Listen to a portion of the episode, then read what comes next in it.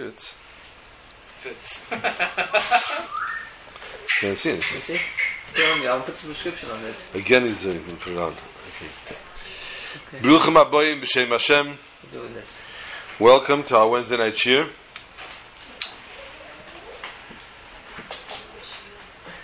From far and from wide.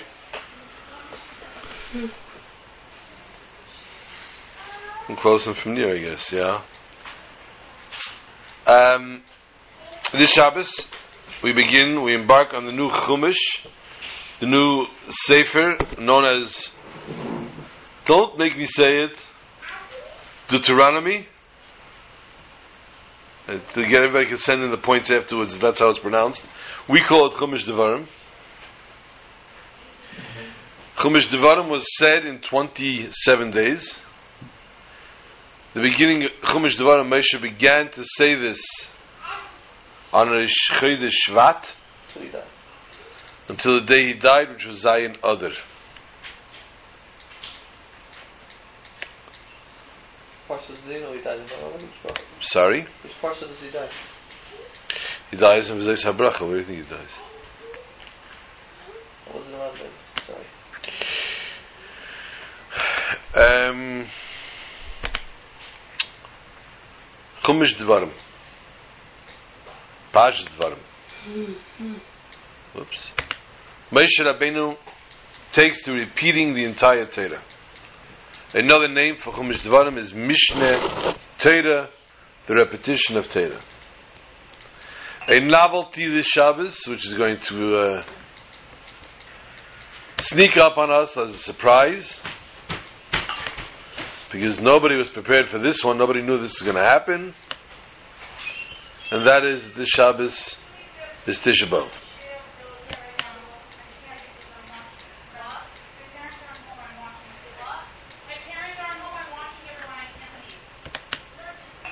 The Shabbos is Tisha B'Av. Oh boy. I did something very wrong. Oh, maybe it's unwronged. I don't know what I did. Who is that? What's the problem? Oh, I can tell you what the problem is then.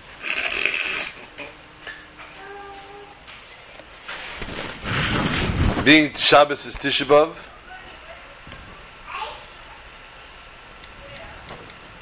I'd like to mention Cheskel ben Ella, I guess for a full Shlema. Um, we made the last week's year we dedicated for Shlema, but he didn't make it, unfortunately. Um, my motorcycle accident took his life.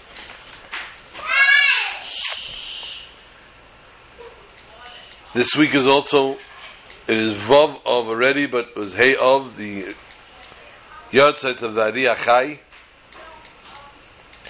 The Rebbe says that of the Arizal, who was buried in Tzfas, how he always his legacy lives on and therefore is known as Ari Achai.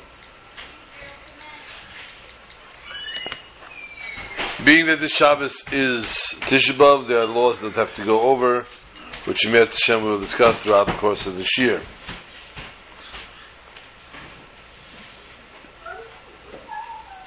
The Rabbi used to open his shir with a milsa the bedichusa, something comical, something that would catch the eye, catch the ear of the person, of the listener. Actually, last night there's a siyum, every night there's a siyum in 770. I hope maybe we'll be able to switch over to 770 live during this year to catch the few minutes of the shir, of the siyum. The Rav, the Mara D'Asra, the chief rabbi of Crown Heights, made the siyum yesterday and he made the siyum on Sechtes Seita in Yerushalmi. We have Talmud Bavli, we have Talmud Yerushalmi, the Talmud that was written in Babylon and the Talmud that was written in Yerushalayim.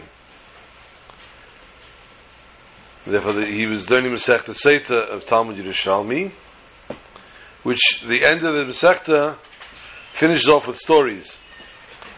So he said, the Gemara finishes with a story, and I'm sure if I say story, everybody's ears are going to perk up, which is what it did.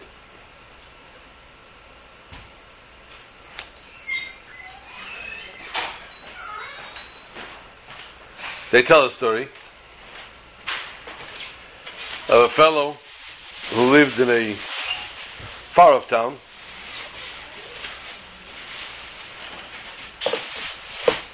And um, he had a problem. He heard outside in his garage there were people rummaging around. There were robbers in the, in the garage. So, as any good citizen, good Samaritan, he picked up his phone and he dialed 911. As he dialed 911, can you get, I don't know who this is, it's this them in the middle of He answered, he called 911 and he told the people that, uh, he told the police, there's a robbery in my garage.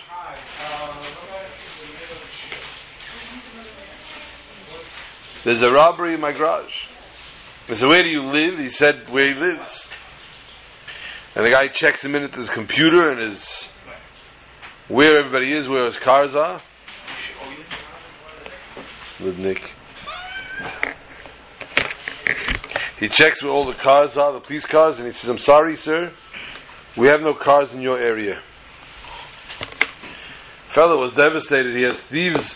He calls up. There's a robbery going on in his garage, and the police refuse to come. There's no one in your area. He hangs up the phone and he calls back a minute later, and he says, "I just called you before to tell you I had had robbers in my garage." They said, "Yes."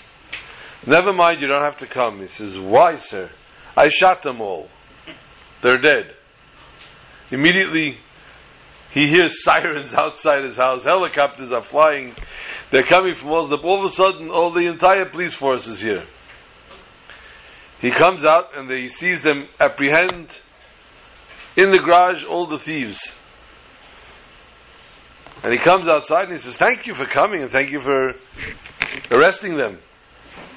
Guy says, But you said you shot them all. So he says, Yeah, but as long as it was only a robbery, you had no cars. When they were shot, you had cars. So I got the cars to come at least. At least I got the cars now to be in my area. I think I killed the punchline. Which is likely, because it doesn't sound as funny as it did yesterday. Moshe Rabbeinu shows us what a unique leader of the Jewish nation emanates and teaches us how to talk, how to act, and how to live. And of course, it's in the Torah. Torah is Lashon Hera, a lesson. And we have a lesson from each and everything that goes on in the Torah. And therefore we have to see what lesson is it that Moshe is teaching us with Chumash Devarim. And especially with this week's parsha. As we embark in the parsha,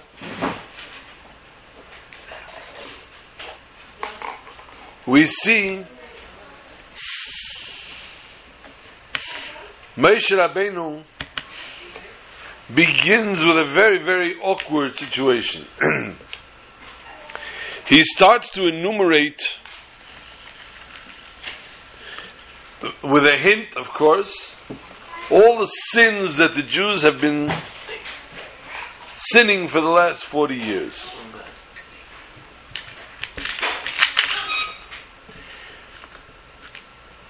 Eila Dvarim, and he starts to mention Bamidbar, Barava, Me'osuf, Ben Parim Be'tefel, Av Chatzeris Yizov.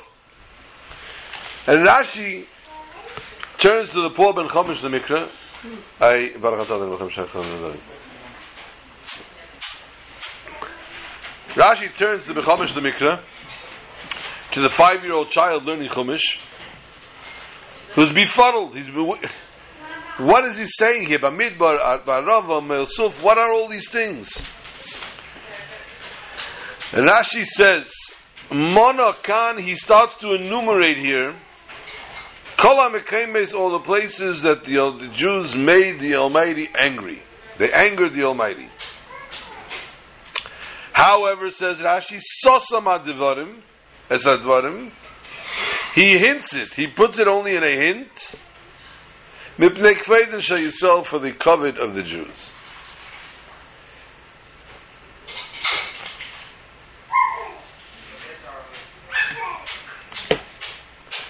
Now, if I tell you when you sin, when you, you wronged me, and I tell you, you remember Sutter Avenue? And you know that Sutter Avenue is the time when you busted my car, you smacked into my car or whatever it was. I don't tell you, remember what you did to me with the smacking up of the car. I just tell you, remember Sutter Avenue?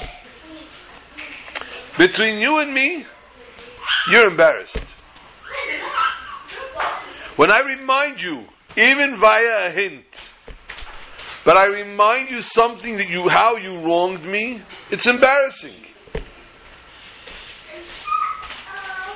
So although Moshe Rabbeinu is going through great lengths of hinting the sins of the Jews throughout the 40 years, he's still enumerating the sins.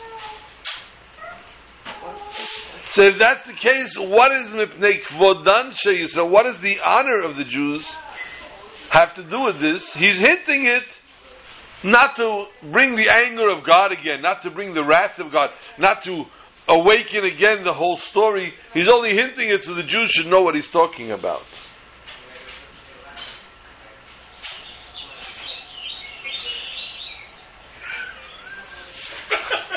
You're in the forest. Aye. The Rebbe explains there are four ways of learning Torah. Pshat, Remez, Drush, and Seid. Remez is a hint of what we can actually see from what we learned. Drush, we go into the actual learning and we try to learn out, derive from it. And Seid is the secrets.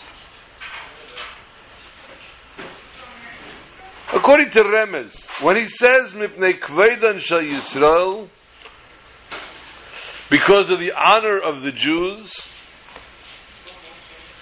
it can also mean that he's learning a schus. He's giving a, an excuse to the Jews. What does it mean that he's giving them a kavod by not enumerating the actual sin? What it means is that he is giving them an honor because he did not tell anybody not only he not, he's, not only he's not telling you what the sin was, he's actually telling you why they committed the sin, and it wasn't really their fault. This is mipnei kveid Yisrael to teach us the way how to the way how to give up, how to tell the Jews what they did without hurting their feelings. Why? Because he gave them an excuse for each sin. Let's enumerate. Bamidbar. What happened Bamidbar? We know back when the Jews left Egypt, they came to the Yamsuf. Excuse me. They came out to the desert and they said, Miyitein Museinu Bamidbar. Who gave us, who brought us here to die of hunger in the desert? So Moshe is saying, why did they actually say this? Because they were in a tremendous midbar, but midbar. It was a story that took place in the desert. There was thirst, there was no water. So of course they had to talk like that. It was a sin to say Miyitem Museinu Bamidbar, but there was a reason for it. Because they were in a desert. Barava, the story that happened with the Chet Hashitim, where the Jews sinned with the women of Moab, it was because of the area they were in. It was in Arava, in Aravis Moab. This was not a very modest place. And because of the lack of modesty, that's why they sinned there. So it wasn't really their fault. Male Suf. What is that sin? The sin of Male Suf is because they sinned by the Yamsuf, by the crossing of the Red Sea. Because the nature was not to be saved now. They were in trouble. The water in front of them, the desert to their sides, and the Egyptians were upon them. So of course they're going to say, what do we do now? Paran, what they did in Midbar Paran, they sent the spies. What kind of sin? It was a sin. But the sin was not the sending of the spies. The sin was because the spies came back with a lousy report. That's what caused the problem. When they sent out the spies, they weren't told, okay, you sent spies, you're not going into Israel. It was only when the spies returned and gave a lousy report that they ended up with being punished by not going into Israel. So therefore he says, it's not itself, the Paran, the Aveda that happened in Paran wasn't their fault, they were not culpable. Tefel v'lavon, that they complained about the mon which was white. What were they complaining? They were complaining the mon that they were eating was white. It didn't look like food. It didn't look like food. It, they were wrong. It was a sin that they complained, but it's not their fault, says Moshe. Moshe Rabbeinu says they sinned by saying that it was white. It was white. It was not looking, it did not have appearance of food. It tasted like anything you wanted, but it didn't look like it. And we've spoken many times in many different shurim. Vayachilcha, vayancha, vayarivecha, vayachilcha samon. How they hungered from eating the mon. Why were they hungry? Not because they lacked sustenance. They had enough sustenance. It gave them what to live off. But what made them hungry? They didn't see what they were eating. They didn't see the rib steak. They tasted it, yes, but they didn't bite into it. They didn't chew it. They didn't have that actual bite. So in essence, they're not crazy. It was not a sin. It was a sin because they shouldn't be complaining about God. But the fact of the matter is they did not see what they were eating. Chatzedes, what happened to Chatzedes was the machlekes of Kerach. The sin of the Jews in the machlekes of Kerach was because Kerach drove them to it. Kerach went around and told everybody to sin. So it was Kerach's action, Kerach's a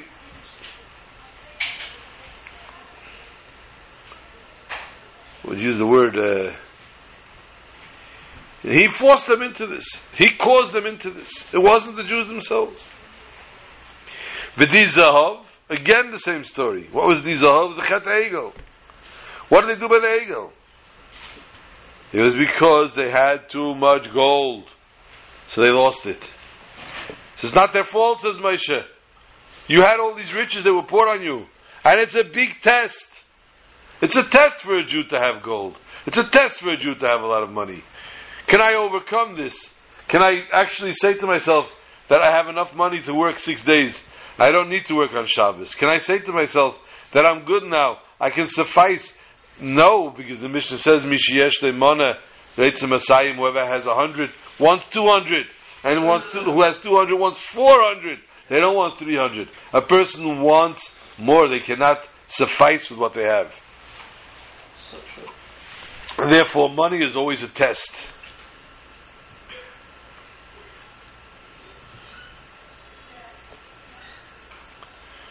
I had a little issue. Somebody met me last Shabbos and said, Rabbi, the shir was amazing. I listened to the shir, it was great. I was spellbound. One problem. On Tuesday, I was getting anxious. Shir is only on Wednesday. So I went online to the site, to shir.us, and I listened to last year's shir. So I got a little bit of a dose from last year, and then Wednesday I listened to the next year.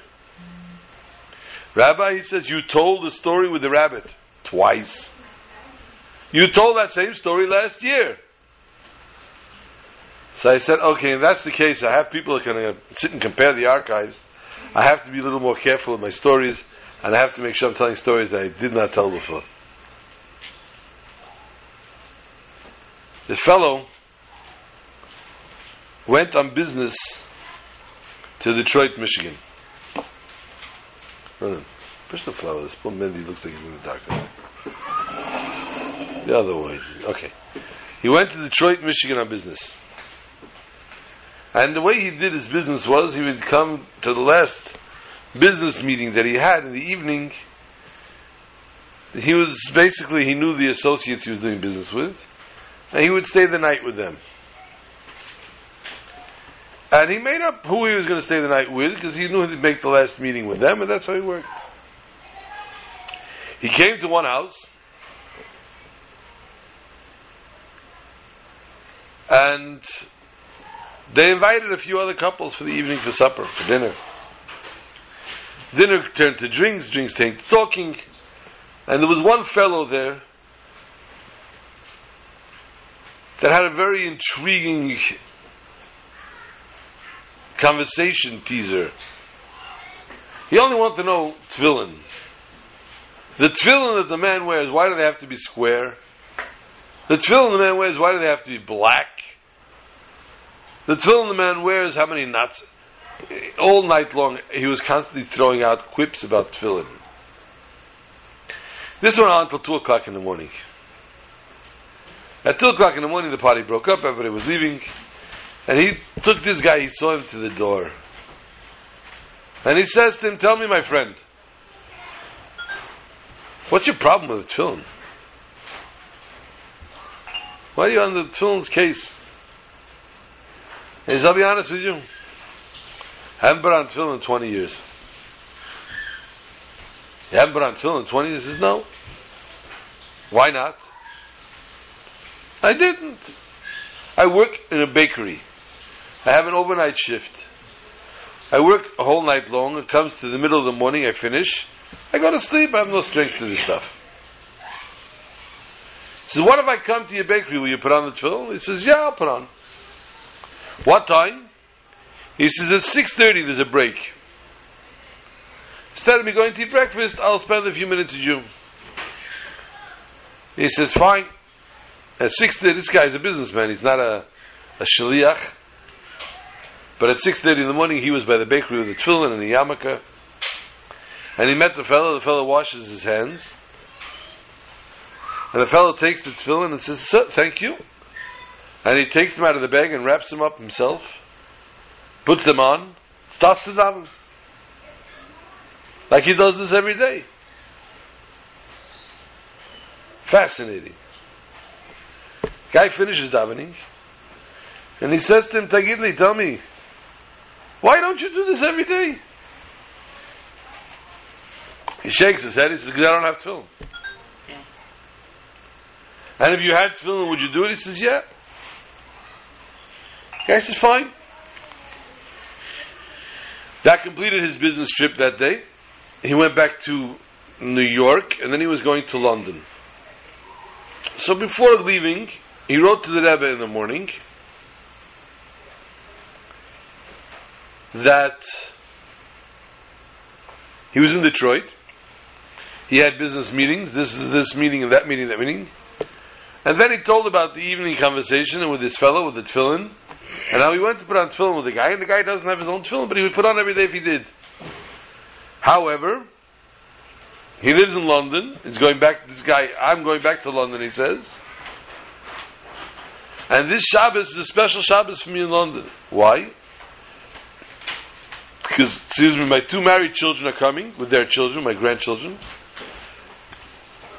My son is studied last year in Eretz Yisrael. He's going to learn in New York. He's coming to London for Shabbos. My whole family is going to be together for the first time, and I don't remember how long.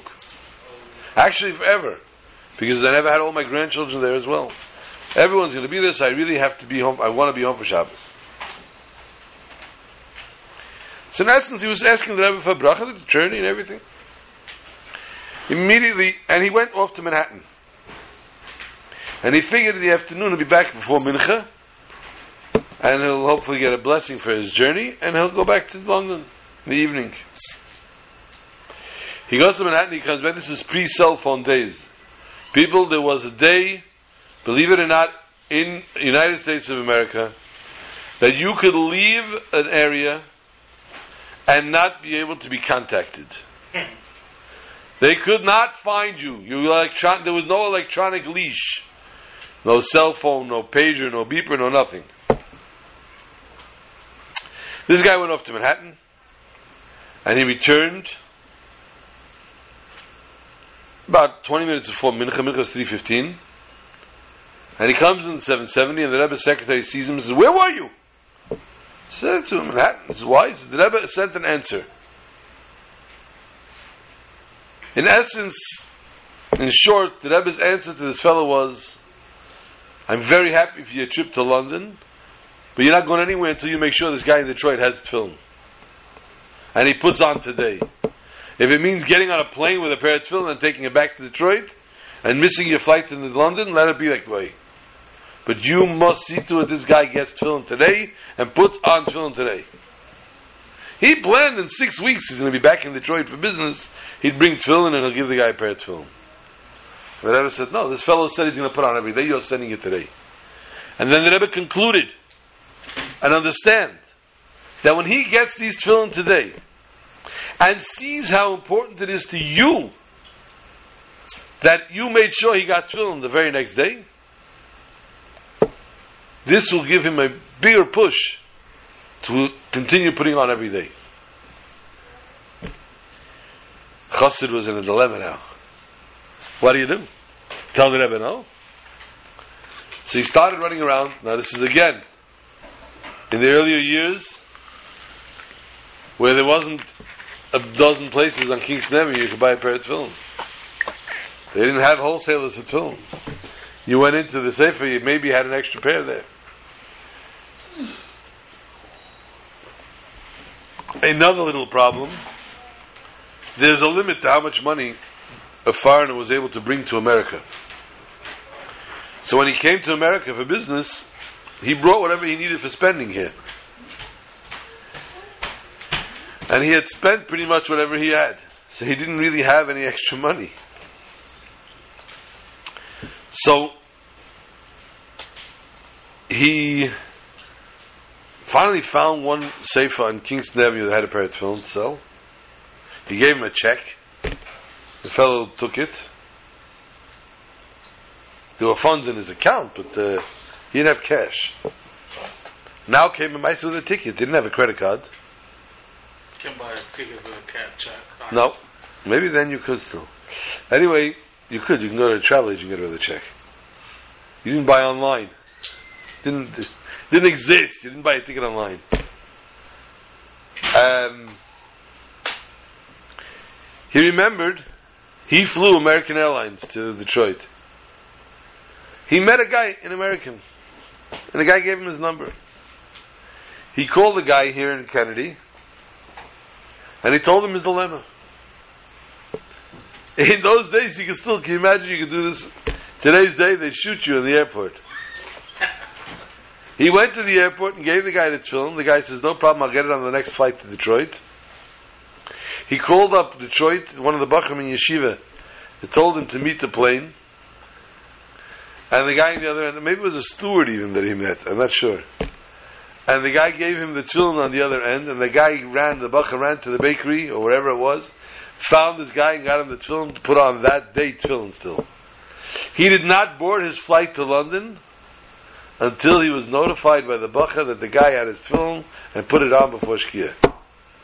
Because that was the Rebbe's instructions. About a half a year later, he was in Detroit, and he came to see the guy. And he said, No, how's the tefillin? He says, The tefillin are beautiful. He says, How often do you use them? He says, Every day, except for Shabbos. There was one day that was a major snowstorm, and it was trying because I had to get home from the bakery in the morning, but I got home before Shkia to make sure I put on those tefillin. He said, I saw how important it was to you to get me the tefillin that day. I said, if it's so important to him, I'm going to make it so important to me. Which is exactly what the Rebbe told this fellow. Make it as important as it is to you.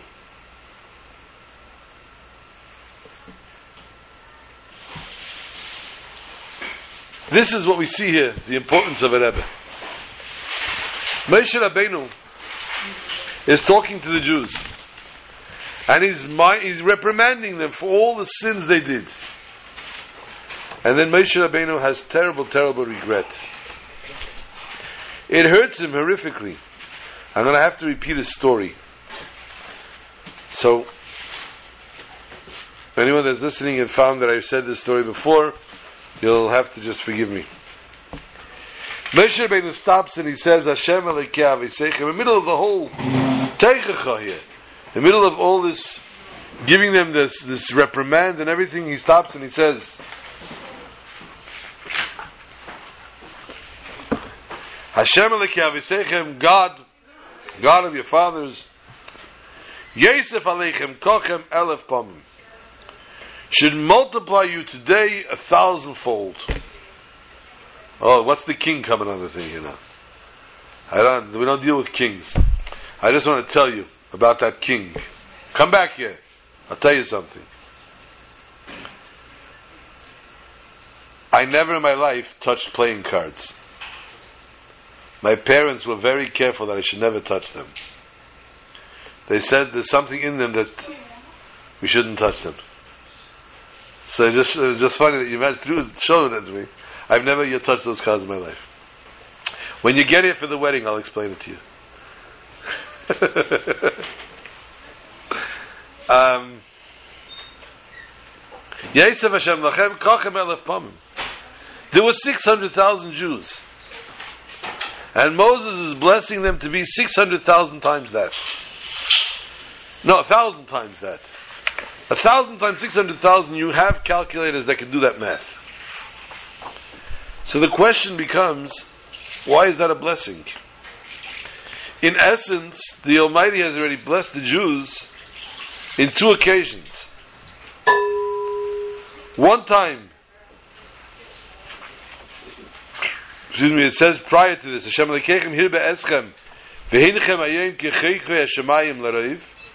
The pasuk prior to this, actually, they were blessed like the stars in heaven, and they were blessed like the sand on the earth, on the beach.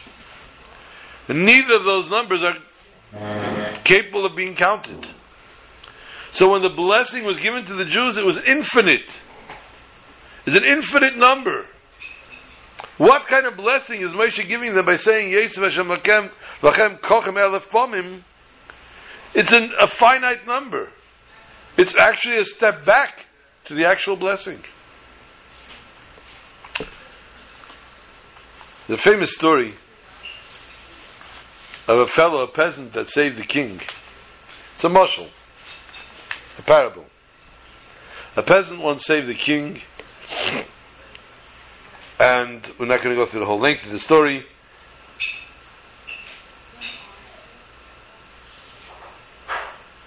And he, um, the king wanted to give him a reward. Peasant was a simple person. So what kind of reward could I possibly want? The king also thought to himself, what could he want?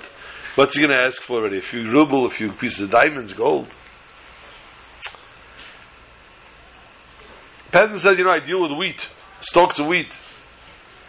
So the king says, okay, how many do you want? Says, your, your Majesty, if you don't get upset with me, I just want to tell you how I want it. I want one stalk of wheat on the first day of the month. I want for 30 days, you should double my wheat. Every day, double my wheat in 30 days. So on the first day of the month, one stalk.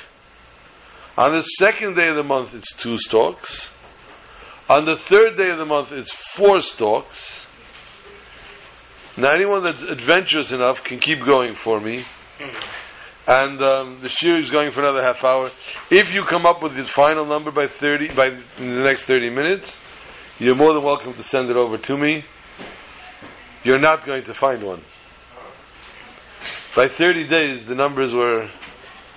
So this little peasant that he felt was so simple was far from it. In English, we have, in math, we have an expression 10 to the 10th power, a thousand to the hundredth power. which means you take that number, you multiply it by its number that amount of times. 10 to the 10th power would be 10 times 10 times 10 times 10. Each number that you come up with keeps getting multiplied by 10. Like the stalks of wheat. And this is what Moshe is telling the Jews. Yosef lachem kochem elef pamim. You should multiply now for a thousand times.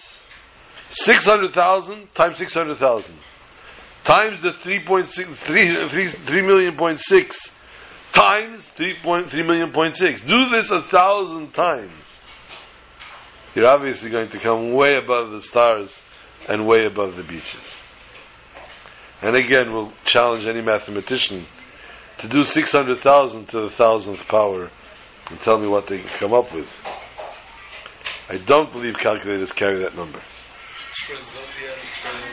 no, they don't. It doesn't even go there. It goes like the stars in heaven and like the sands on the beach.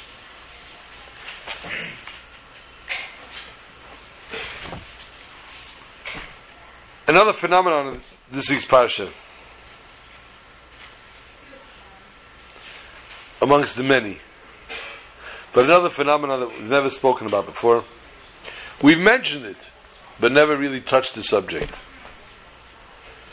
Vayhi Barbayim Shana, the Torah tells us, in the beginning of Chumash Dvarim. It was the 40th year, Hayil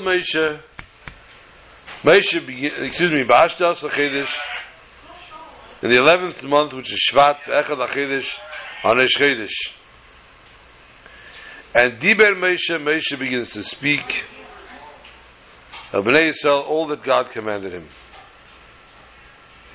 And then it says, Be'ever HaYarden, Beretz Moav, on the other side of the Yarden, the land of Moav, Hayil Moshe, Moshe begins, Be'er Es HaTeira Hazes, to expound on this Teira. Now Rashi says to the Mechamesh the Mikra, you know what Be'er means? No, it's not the aspirin, that's Be'er. Be'er, Rashi says, which is Pasuk Hey, Perik Aleph, chapter 1, the pasuk sentence five. Rashi says, "Be'eres hatera b'shivim loshain pirshalahem." Moshe explained the Torah, expounded the entire Torah in seventy different languages. My dear friends, can you imagine if I gave this year in seventy different languages? How long would that take? The one hour of the shiur. And I kept translating it 70 hours. That's, that's an experience. This wasn't one hour of shiur. This wasn't one hour of Teda. Someone's at the door. The entire Teda. permission to knock Uncle downstairs? Great. The entire Teda, he explained it 70 times in 70 different languages. Wow. So now, the Mechamesh Mikra, of course, asks in simple Russian, Почему? Why? Why did Moshe go through all that to explain it in 70 different languages? Whew. Give the man a skull cap. ברוך מחיים מתים במאמרו. השם ישמרנו. Give him a kippah. I've been listening today. My head's over here. הנה, אתה יודע מה, אתה אוהב להביש כובע.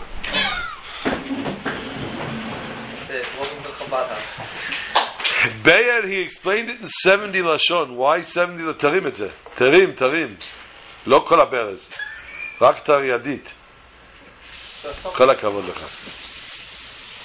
What was the idea of 70 לשון? Wait, listen. And a better question I'll ask you. Moshe Rabbeinu, we learn in the Mishnah Pirkei Avos. Moshe kibel Torah mi Sinai. Moshe got the Torah from Sinai. Umasara Yeshua, he gave it to Yeshua, Yeshua Leskenim, etc., etc. There was a pecking order. It was handed down from one to the next. Look who gave me that. I did know.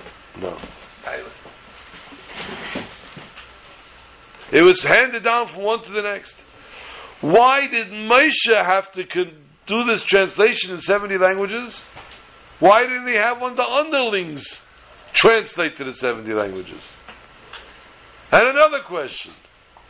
another question. Who understood him? He's standing there talking 70 languages. Who understood the 70 languages? What's the big idea?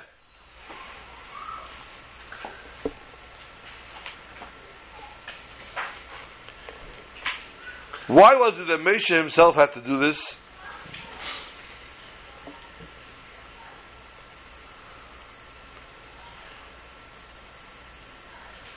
Moshe was the only one that could cause Torah to be of value that it was. What gave the sanctity to Torah? The fact that it came from Moshe.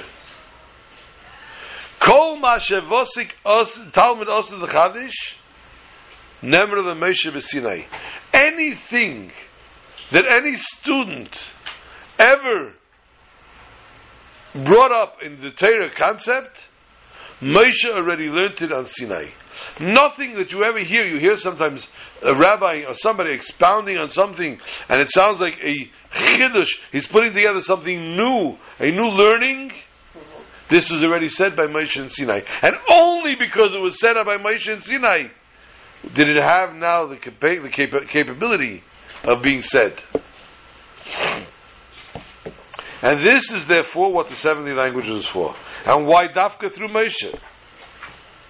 Had it only been given by Lashon HaKodesh, if Moshe would only given Torah from the holy tongue, and not with any other languages, when it arrived in America, when it arrived in South America, and when they talk English and they give a shiur in English, or they give a shiur in Spanish, or they give a shiur in Russian or anything else, they would have no value. When the person talks Torah, as our guest just did, you have to wash your hands first. You're discussing words of Torah. You have to wash your hands. A person should be dressed properly. A person cannot be in a mikveh, in a bathhouse, discussing Torah. Because it's not covered. So the question would have been, I understand I can't expound in Torah in a bathhouse because it wasn't the holy tongue. What about in English? What about in Spanish? What about in any other language? Tells us that Torah be'eres ha-Torah. Moshe elevated the Torah already into that language as well. So when you're discussing in any given language Torah, it has that same value because Moshe already brought it into this world. Since Torah was given through Moshe Rabbeinu, he was the only one that could actually do this. He's the only one that was able to elevate and express Kedusha into every language. Only it was done through him.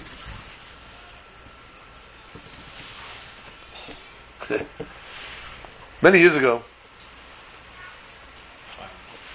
there were a few girls that were here from New York,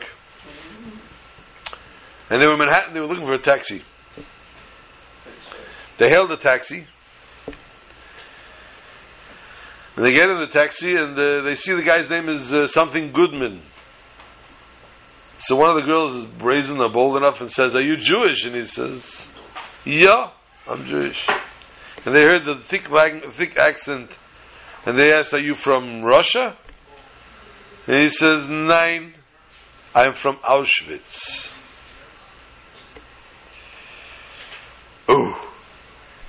That's not every child in America is prepared for that.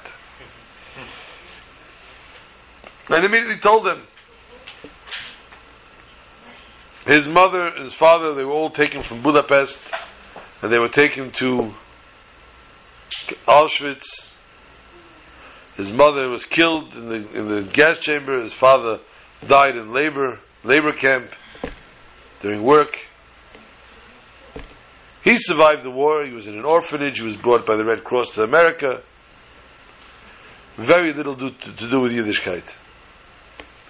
But something he wanted to keep, something he did keep.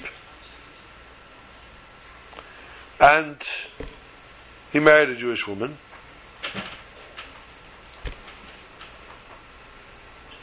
And he had occasion to go to the Rebbe. The Babich Rebbe. He got a dollar from the Rebbe. And the Rebbe gave him a bracha. That he'll always have mazel. His mazel should shine. And he said, I have good mazel. That's what he told him. I have good mazel. How do I have good mazel? And he told the story how he went to the Rebbe. So I'm not a chassid. Not religious, really. I have the dollar from the Rebbe that I won't give away for anything, no matter what happens in my life. This dollar from the Rebbe stays with me. If I have nothing to eat, this dollar is not being spent. He says, but the Rebbe, he's the Rebbe of the, the nation. He says, the Rebbe is the Hungarian Rebbe. So the girls wanted to say he's not Hungarian, the Rebbe came from Russia, but they understood that he didn't mean that, that he came from Hungary. The Rebbe is the Hungarian Rebbe, the Rebbe is the Israeli Rebbe, the Rebbe is the Russian Rebbe, the Rebbe is the American, the Rebbe was the world's Rebbe. He says, my wife, when the Rebbe was in the hospital in Manhattan, he says, my wife used to go every day to get a report on the Rebbe's condition. He says, when the Rebbe in Gimel Tammuz, the Rebbe passed away, he says, my wife and I sat home and cried for three days. We could not stop crying because he was the closest thing that we ever had to a father. A taxi driver from Budapest driving in Manhattan. Who knew? Who understood? But this is what a Nasi, this is what a Moshe Rabbeinu of the generations, how he takes into consideration everything that happens to each and every Jew. And that's why we see here that the Torah tells us that it was in the 40th year, and it was the last that we said before, it was a month before Moshe's passing. And Moshe is giving all this heichacha, all the all these arguments, the reprimand. Rashi tells us from here we learn we do not reprimand somebody until we're close to the death. Until we're on the deathbed, we don't reprimand. And Rashi elaborates four reasons. Question that Rebbe asks. It's not the first time Moshe reprimands the Jews. Throughout the 40 years, he's been screaming and yelling at them for the different things they did. Why all of a sudden do we learn from this that you reprimand only before death? Rebbe says because here the reprimand that Moshe was giving was totally different. Let us see the differences. Each time the Rebbe, the Rebbe, Moshe reprimanded, it was right after the sin was done. The sin was done, they saw it, they knew what they did wrong, and Moshe reprimanded them. They understood. In this case, it was way after anything had ever happened. It's 40 years. It's the end of 40 years he's reprimanding. 40 years worth of it. The sin didn't happen now, it happened years ago. Another thing. the people died in the desert. All the people that sinned died in the desert. So he wasn't even talking to the sinner. He was talking to the children and grandchildren. So we see the reprimand, therefore, is said only when a person is about to die. And that's why this reprimand was different.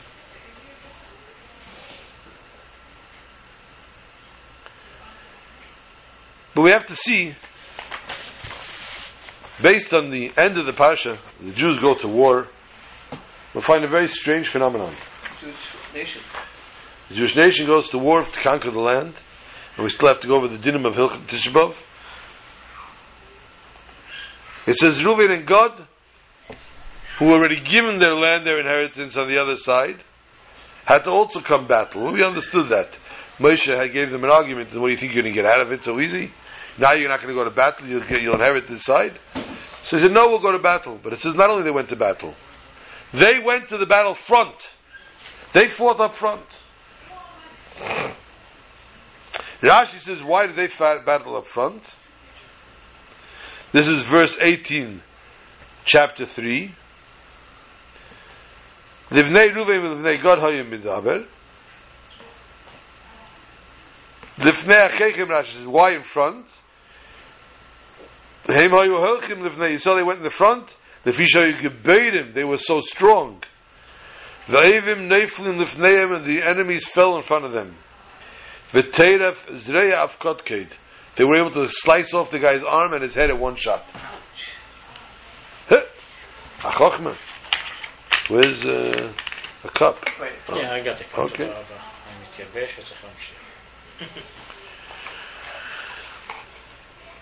So that's why they went in the front. The Gur Aryeh says Rashi had a question here. I understand why Reuben and Gad had to go battle. Why did they have to be in the front? Why did they have to be on harm's way more than anyone else?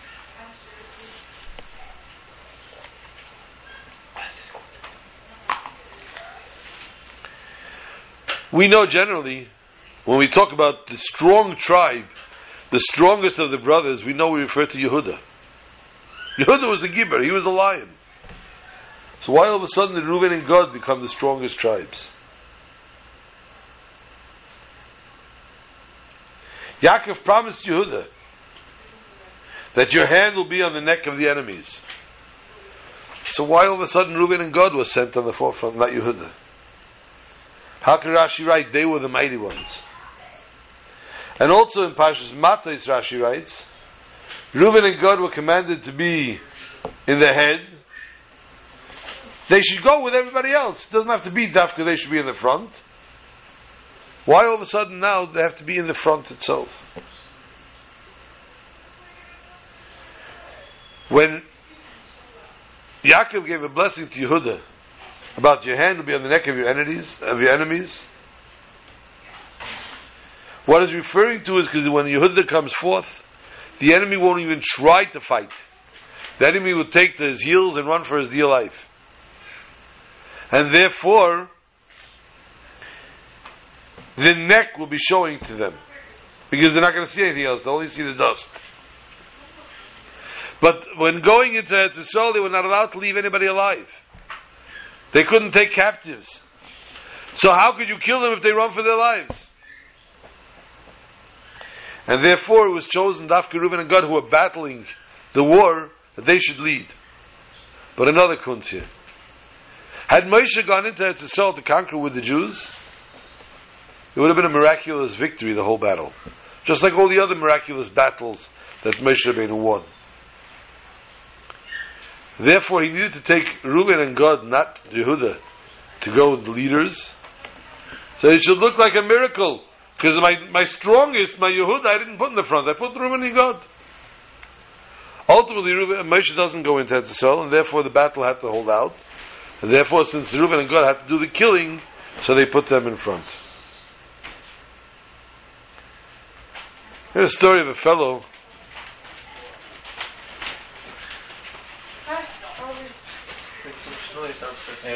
That was in California, in a place called what in Chabad we refer to it as Simcha Monica, and he was there for Mincha, Mincha Maariv, and he had to get back to Los Angeles, but he was uh, not not from California. He needed a ride. So one guy was there. and He says, "Hey, you need a ride? I'll give you a ride."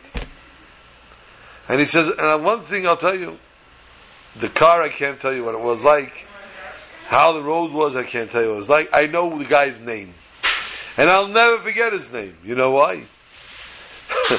he gets to the guy and says, "Eh, Kuim Lecha, what's your name?" He says, "My name is Chaim Weizmann." He says, "Chaim Weizmann, I'm not forgetting." He says, "It's not the same Chaim Weizmann that Israel had, but his name was Chaim Weizmann." Chaim Weizmann he gets into the car nice yarmulke on his head. Tells the man his story. We lived here in California as a child. Then my father got a very big position in Hong Kong. When we were living here, we were, you know, we were Jewish.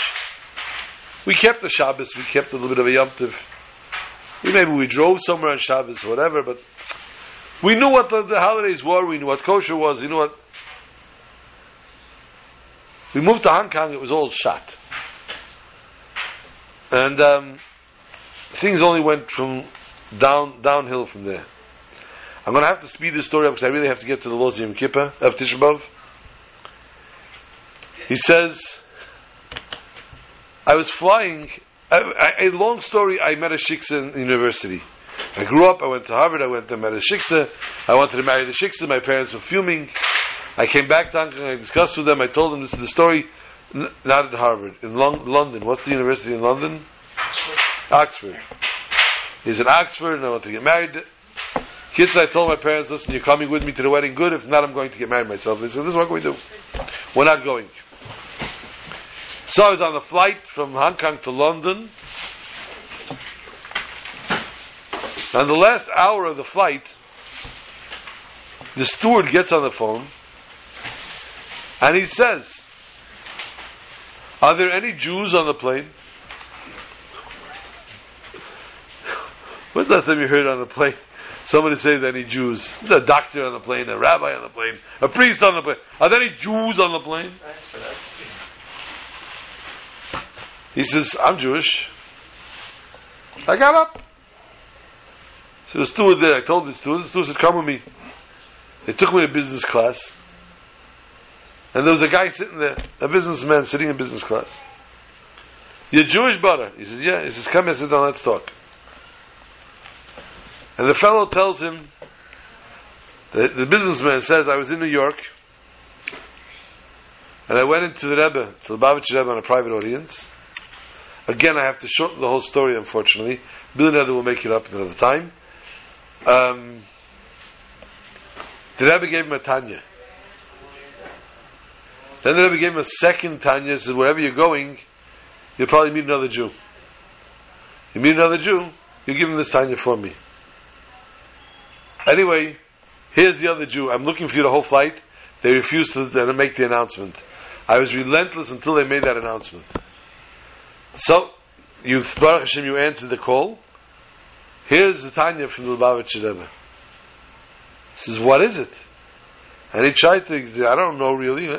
So he opened up where the string was, and the string talks about his parents had told him no matter how bad a Jew is, no matter how far a Jew is, there's no, you don't marry a shiksa, and there's always waiting to return. The Tanya talks just about that. There's no such thing as a Jew that's so far gone that he can't do tshuva. Cannot. Do tshuva. Huh.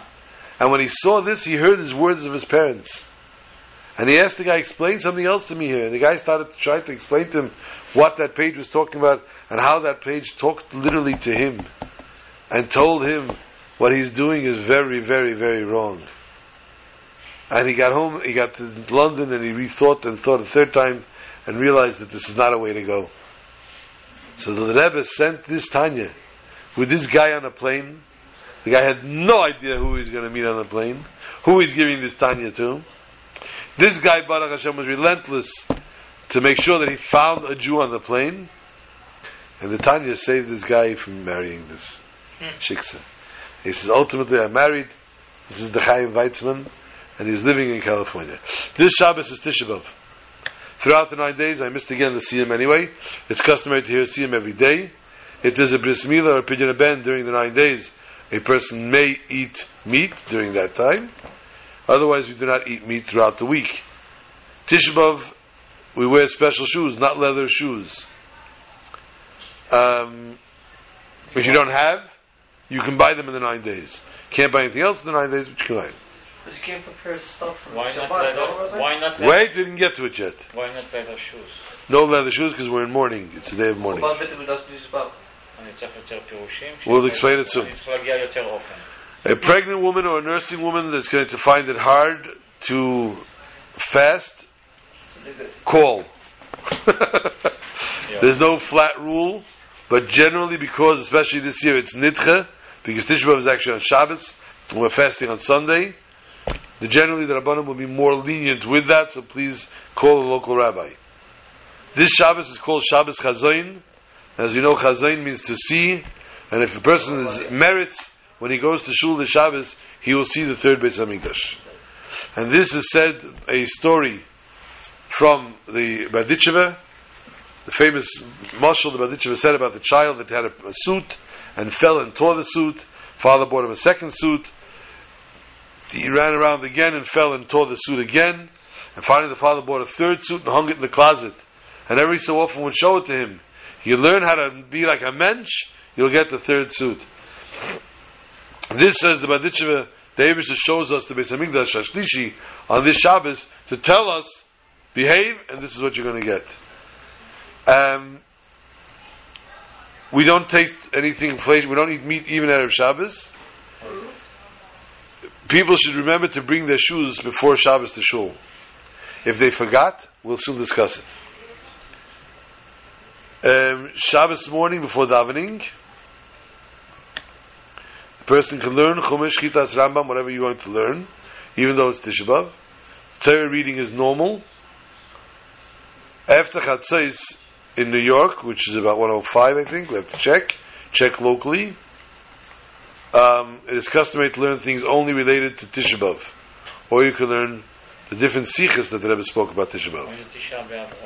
Sunday? Sunday night. And when did it start? Last week? No. The nine days started last week. Yeah, yeah, okay. The nine days finished Sunday night. But Tisha B'Av's fast will start Saturday night until Sunday night. So, Mincha on Shabbos is going to be a little earlier. Shabbat, Shabbat. Yes. With the shoes. With Shabbat is regular Shabbat. Only Saturday night we're going to talk. Regular shoes? Regular. Mincha on Shabbat should be a little earlier than usual, so you have time to eat Seudah Shlishit. We don't say Tzidkoscha, we don't say Pirkei Avos, it looks like. Uh, we can eat a whole day until sunset. Uh, of 822. 820 even. Changing of the shoes. You may not change your shoes on Shabbos and to not leather the shoes. You have to wait till Motzei Shabbos. I need more explanation. We'll soon explain everything. On the the Rebbe would come down. Ma'ariv would start later on Motzei Shabbos, so that the Rebbe could, so that people could change shoes before. Before changing your shoes, you have to say Baruch Hamavdil Bein Kodesh Lechol. We don't make Havdalah Saturday night. We're going to make Havdalah Sunday night because we can't eat and we can't drink the wine. Um, women that remain at home can light a candle after saying Baruch Hamavdil Bein Kodesh Lechol and make the bracha of Bein Ha'esh. If a man is still home, he should make the bracha then as well. If not, we'll soon discuss it. On Tisha B'Av, from the night until after Chatzos on Sunday, we do not sit on a high chair, higher than three hand breadths. We sit on low chairs. On Shmonesa Motzei Shabbos, we say Atah Chonantanu, which we do every Saturday night. And then in Shul, after Shmonesa, a candle is lit and they make the bracha Bein Ha'esh. Havdalah, the rest of Havdalah is said on Sunday night, without samim all uh, candles. Saturday night we're going to say Eicha. Then we say, we do not say Vihi Noam, but we say V'Atah Kadosh, and then we say Aleinu. We do not wish one another a good tavach. We do not wash our hands once Saturday night comes in further than our knuckles. We do not wash our full hand. Um, You don't shower. the same thing on Sunday. We of course don't shower. Sunday morning, Birchas HaShachar, we do not say the bracha she'asali katzarki. Again, we do not greet one another on Sunday either. During Shachris, we do not put on tefillin. Sunday morning, we do not say tachnun.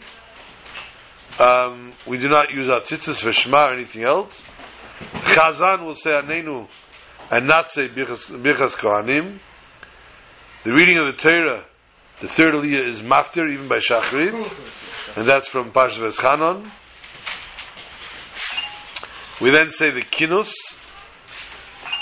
Then we say Ashe, we don't say Lamenatzeach, we say Volatzion. We leave out the pasuk Va'ani Zos Brisi. After midday, you can then sit on a chair, a regular chair, and you can study Rambam and after Chatzos.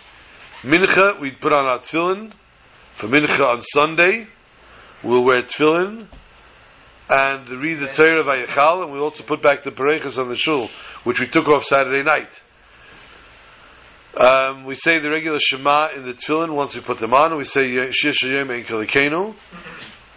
Then we say Kabbalas for Mincha. In Mincha, we say Nachem once a year that we say it. The only time a year is in Mincha Shmonesre on on, on Tisha B'Av and on Enu. If you forgot to say Nachem, you have until the end of Shmonesre to keep filling it in. If you forgot, you do not repeat Shmonesre. Birchas Kohanim is recited in the repetition on Mincha. Of course, one should make sure to give tzedakah. And then Maariv, and after Maariv, we cannot eat meat or drink wine that night, on Saturday night, but you can cut your hair and do laundry already on Saturday, on, excuse me, on Sunday night. Prior to eating, one should make Havdalah. If a person is not able to fast, a woman, for example, gets a heter not to fast, they cannot eat or drink until they make Havdalah first. May we not have to fast at all. Yehavchu Yamelu, L'sasin, or L'simcha, and we should have our Yom Kippur, our Tisha B'Av in Yerushalayim HaKodesh with Mashiach Tzidkenu.